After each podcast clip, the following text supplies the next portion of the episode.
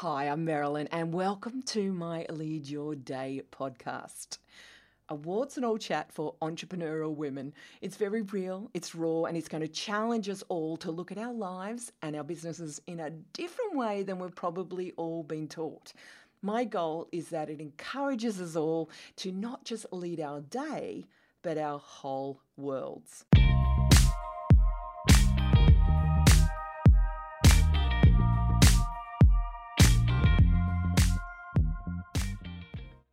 I'm devoting this period to, well, it's called the Time to Lead series.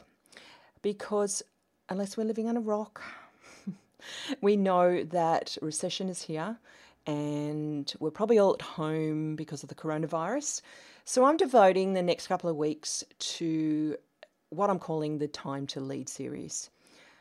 Because it's not time to contract, it's not time to draw back, it's time to step up and lead. And I want to support you in that with inspiration and education and motivation. A little bit of a bum kept. Come on, let's lead. Um, and lots of uh, hugs, but at a distance, virtual hugs. Uh, a bit of winking and waving, uh, and uh, support you through this time especially those of us, well, most of us are working from home. It is easy to feel isolated. You want to probably crawl the walls. And those of you who always work from home, I always work from home, and you've got more, you've well, the family, you've got the kids at home. So you've got all these uh, changes to our, our daily life, our daily business. So I'm hoping to be that little bit of sunshine in your day, a little bit of direction, a little bit of motivation for you to lead. Because, as I said yesterday, this is the time that the real leaders stand up. And even if you don't feel like a real leader, I'm encouraging you and giving you permission to raise up. Now, today's episode is well, I can't go any, into any further help in terms of strategy, in terms of recession, and all that kind of thing without first addressing the elephant in the room that fear and panic that we've probably felt. And I know a lot, I've had a lot of conversations with a lot of people over the last few days, and we're going in and out of this and various responses to going back to sleep, to reading a book, to binging on Netflix, to doing all sorts of things. And you would not be human if you did not feel some fear. Uh, or at least annoyance over the what is happening in the world right now. So it's easy at this time to get fearful. So today I'm devoting this episode to what I'm calling the F brain. In other words, fear is not to be feared. It's normal, but it's not to be feared. So the F brain. Now, at this time, as I just said, it is easy and it's normal. Okay, it's normal to be fearful, and that's okay. Fear is not bad. I want to say that again. Fear is not bad. Don't believe the Instagram hashtags that say no fear or fear is the devil or fear is bad or fear is, you know, let's kill fear or I'm fearless. Rubbish. You can't be fearless unless you remove a big part of your brain and then you'll be dead. All right. We need fear what well, we need fear to be alive. I'll talk about more of that in a moment. But it's our response to fear that counts. And I want us to be leaders of our fear. And that's why it's important to be self aware. I will talk about that till I'm blue at the face. Be self aware, grow your self awareness, be self aware, be evolving in that every day. Develop your consciousness, develop your, un- you know, listen to your unconscious, listen to it, be self aware. So, fear is not bad, it's our response to fear that matters.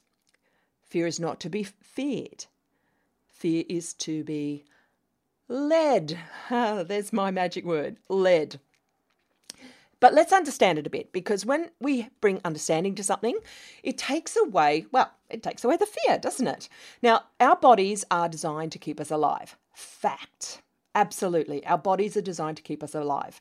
During danger, our nervous systems well automatically goes into the sympathetic state, which is that freeze, fight, flight stage. It's reactive and contracting and it's needed to keep us alive. Animals have it, we have it, It is it, it keeps humanity, it keeps the nature, natural world just ticking along. Now, when the danger is past, our parasympathetic system is designed to take over. And now that's a more expansive state where we are calm and composed. Now, heart rate you know, calms down, that kind of thing. Now, imagine a bunch of, uh, or no, I shouldn't say bunch, I say a herd of uh, antelope or deer and a wild animal comes who is further up the food chain, uh, those animals will they'll go into one of those responses, usually freeze, and they're the ones that are usually caught first. They'll uh, some of them will fight if they are uh, the right type of animal, um, and also uh, most of them will go in their flight mode. They'll run. They just get more energy. All your cells, or your systems, your blood, everything goes into the parts of your body that need to just keep you alive, mm, keep your legs. You don't think, you just run, and so. Uh, at the end of that, what you'll find is that animals shake. They'll sort of shake it off and they'll go back to doing whatever they were doing, going back to, you know, grazing on the grass. We humans have somehow disturbed that process. And it's because a little bit, well, there's a number of reasons, but one of the reasons is because we have a very uh, well formed front brain that has that conflict between the back brain that keeps us alive and the front brain that goes, well, that's crazy. And so we have our emotions, we have our shame, we have our guilt, we have embarrassment, all sorts of things that can stop us. And none of us really are taught how to feel our emotions. We don't know how we don't have the handbook on emotions. There wasn't a class in school. We were taught, depending on what era we grew up, to either keep them in or you know, freeze them inside us. We weren't taught how to use emotions well because emotions aren't bad, they're good. Uh, but we're not taught how to deal, deal with them. And so, as humans, we often well, often, oft, often a lot, often big time, don't get back to that parasympathetic sympathetic state where we're calm and composed. And so that's when people that, you know, they go, well, you buy this meditation package and make people make money of it. But it's, uh, and that's okay, but uh, we don't know how to get back to that parasympathetic state. And that's when disease comes because disease is really a dis ease. We're not able to get back to that ease, composed state. So let's break down those responses, the F responses that our brain can have. Now, we can have all of them or some of them. Some personalities have a, a predisposition to some of them than others. Also, genetically and uh, inherited, patterned uh, can also overlay on top of that. Plus, things like patriarchy can have an impact on how you respond into a in that sympathetic state, and then how do you recover in the parasympathetic state? Trauma, big trauma with big T and little trauma with a little t. All these things impact how you can do that. So uh, I'm not here to teach you how to get over trauma, but I can give you an understanding of this F brain response so that you can almost detach yourself and go, oh, I see. I don't need to take this personally. I don't need to personalize this. This is just my biology reacting to fear something that feels like danger. And honestly, a coronavirus and recession feels dangerous. So let's look at freeze, for example. You'll find yourself, this is what well, we know what freeze is. You freeze, you're unable to move or act.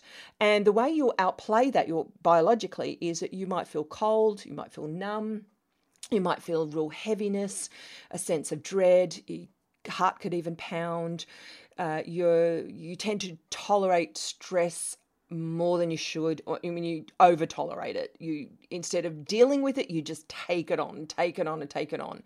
Uh, you will you, you you might sleep. You might want to keep going back to bed and sofa surf all the time. You will hide out. Uh, you might get um, you know, not want to go and see people, you could uh, definitely uh, binge on social media or uh, movies, TV series, whatever, um, and also depression. So that's a freeze response, and we've all know what that feels like. Then there's the fight response. uh, where people, well, or you might uh, uh, confront that threat, that sense of danger aggressively. You might even feel like crying, or you do cry. You'll feel like punching something. You'll get a very tight jaw, grind your teeth. You might get or feel intense anger. You'll be antagonistic, argumentative to family or on social. This is where aggression gets in the car, and at worst case, you might even self harm harm yourself. So it's it's a fight response. Now, I don't have the fight response often, but I know I would I would get a I would get argumentative or aggressive or controlling uh, to my family because they're the ones that are closer to me. And it's not anything they did, but I will turn that into suddenly it's my stress response. And I know I talk to my son, I know I talk about him a lot on these shows, on these shows, but uh, you know, he'll point out to me, Mom, did you get a bad email or something this morning? Uh, if we've both got self awareness, we will go, Oh, yeah, I did. Sorry, I've been in a fight um, nervous system response here. It's not your fault. All right. How many times do we get in fights with our, our best friends, our partners, our children, just because we are in a sympathetic uh, fight, fight fight response to stress or danger or something that was disappointing us. And it's not their fault at all, but suddenly it turns, turns into their fault, and then you fight over something, and then it becomes this huge thing like, you know, unpacking the dishwasher suddenly becomes the enemy. And it's not that at all. It's because you were already into that, uh, your nervous system is responding to that sense of danger in a fight, uh, you know, in a fight response. So you can see how I bang on all the time about self-awareness. If we're aware of this, we can detach ourselves from it. We can we can learn some things to self-soothe, and uh, we can get through this back to a parasympathetic state quicker. Now the next response is flight. This is obviously, we know this one. Uh, I use it in the example with antelopes, the deer. You run from danger. And us as humans, uh, human beings, we do that too. We even get things like restless legs and we're fidgety and tense and feel trapped. Uh, I know I get clicky, I get pens and I click my pen, um, or I I do get restless legs. I'm going, oh gosh, what's my nervous system needs to calm down here? What's going on?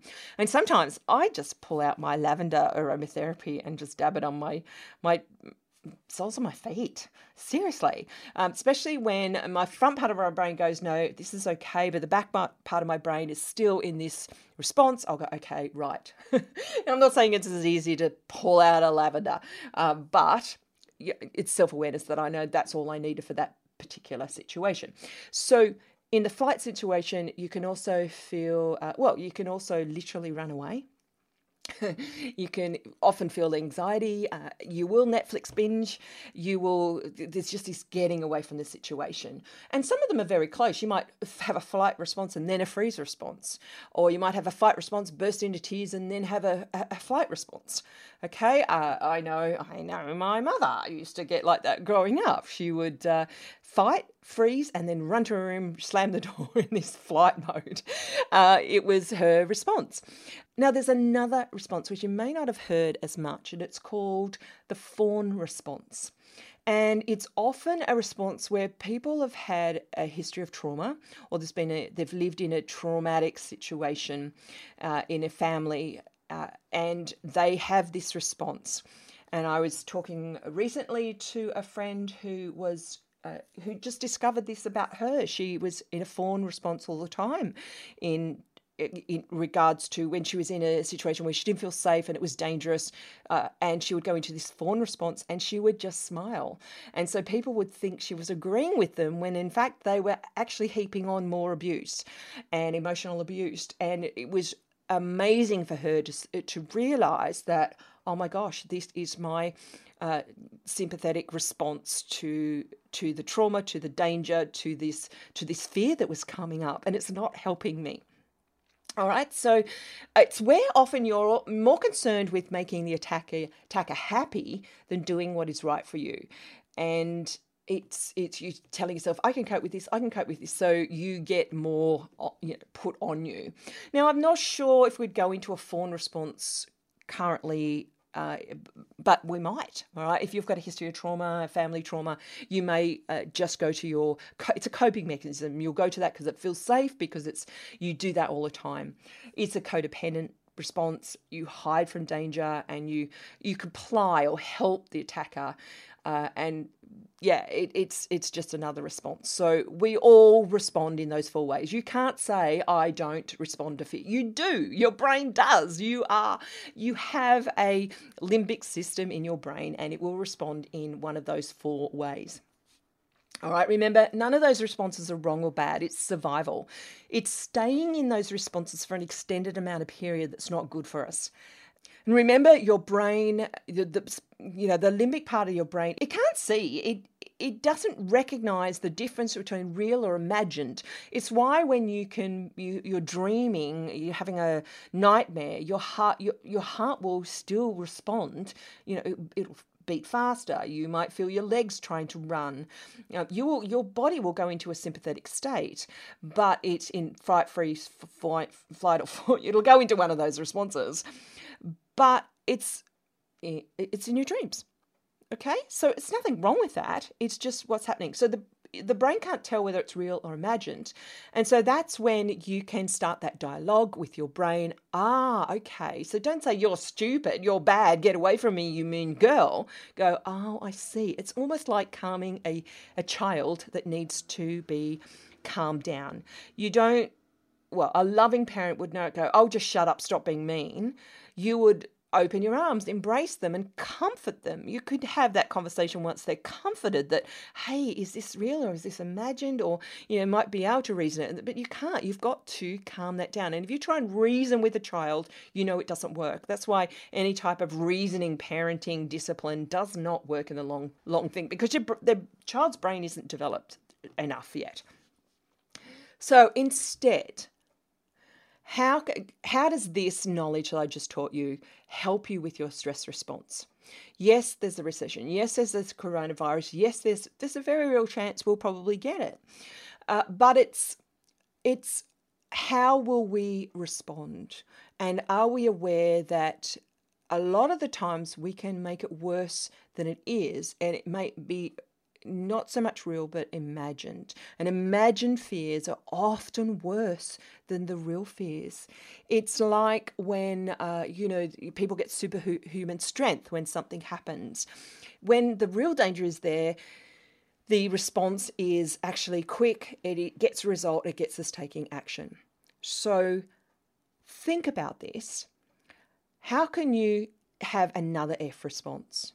I've got two F responses that I'd like you to practice free or freedom and fast, fast action. Okay? Can you free yourself from an elongated stress response? And can you take fast action to get there? Can you get your body back into that parasympathetic state? Have you got a practice that'll get you there fast and will free you from the negative long term effects of staying in that state. So, practically, I recommend you go back to episode 56 where I do a grounding exercise. It is a great exercise to get you out of your head, get you into your body, and calm down your heart rate, calm down your, your nervous system. Uh, some people like to uh, do meditation practice or a mindfulness practice. Some people like a tapping uh, tapping process. Sometimes when I'm soothing myself, I'll just hug my arms and just gently tap left and right and left and right on my upper arms like I'm hugging myself, which is good because we hey we can't uh, we can't uh, we can't hug and kiss right now, can we? So uh, do that. Breathing, honestly, just breathing in for four slowly, breathing out for four and feel your whole chest, your whole stomach like a balloon. That doing five minutes of that does wonders going out for a walk in nature, journaling. Uh, I use a heart coherence uh, acti- exercise. All of these things have a self awareness practice and have a go to calming um, practice. I also carry around, you know, maybe peppermint or, or, or uh, lavender or something that smells nice that will bring that reaction down um, and also maybe a soothing warm cup of tea have have some uh, well, have a self awareness practice and have something in your pocket, metaphorical pocket, to calm you down. For me, the go to is the grounding exercise and the heart, heart breathing in and out of my heart coherence. And some of you might be yoga or going doing some Pilates or going for a jog, like a you know very fast jog to expel that that energy. Uh, and also how to how, how to help you get your body back into parasympathetic state. Don't stress eat. Uh, really, uh, those stimulants can sugar, alcohol, coffee, those things were all yummy, but overeating them, which we tend to do, you know, you, the story of breaking up and getting a bucket of ice cream, it can nurture you short term, but long term, it's not getting your cells in your. Because what's happening real quick is that your body then has to spend all its time processing those foods rather than okay uh, digestion's done for now and now we'll get on with uh, the rest of the part of the body all right, that's why I practice a lot of intermittent fasting because of that. It gives my body space to do all the things it needs to do. And um, and the last thing is the self awareness practice. Do eat well, seriously, and move. Uh, do what the animals do. Shake, dance, walk, stretch, put on some music. When you're feeling that energy moving through your body uh, and it's not, it feels like that your, your, nervous system is raised. Sometimes, rather than meditating, you're better off putting on some fun music that's happy and dancing around the lounge room or do some stretching. That the you know i'm sure your dog your pet you'll jump in the kids will jump in. It'll be a fun thing to do together Okay, so remember your F brain. Learn to be self-aware about uh, where learn to be self-aware and use this time to discover new practices and tools that you can put in your kit to help you manage that stress and also uh, you know it's about do you want to contract during this time or do you want to expand and give yourself lots of space all right so I'd love to hear from you. If you are feeling the stress, are you putting this into practice and it doesn't work? Please do reach out, email, or uh, hit us up on Instagram or Facebook or LinkedIn, and uh, you know we'll get we'll have a chat. All right. So uh, I hope you enjoyed today. I'll see you tomorrow, and uh, I'll have another one in this series called "It's Time to Lead." Hey, can you do me a favour? I've got three things I'd love you to do. Number one, pause and hit subscribe right now. Then, number two, share it with someone you know that needs to hear this. And number three, go and write me a review. Yeah, it's a bit of a hassle to go find what to do, but it's really worth it to get the message out. And then finally, set a goal to go for a daily walk and listen to this podcast because the faster we can share this message, the greater the benefits. Thanks for listening, and I'll see you tomorrow.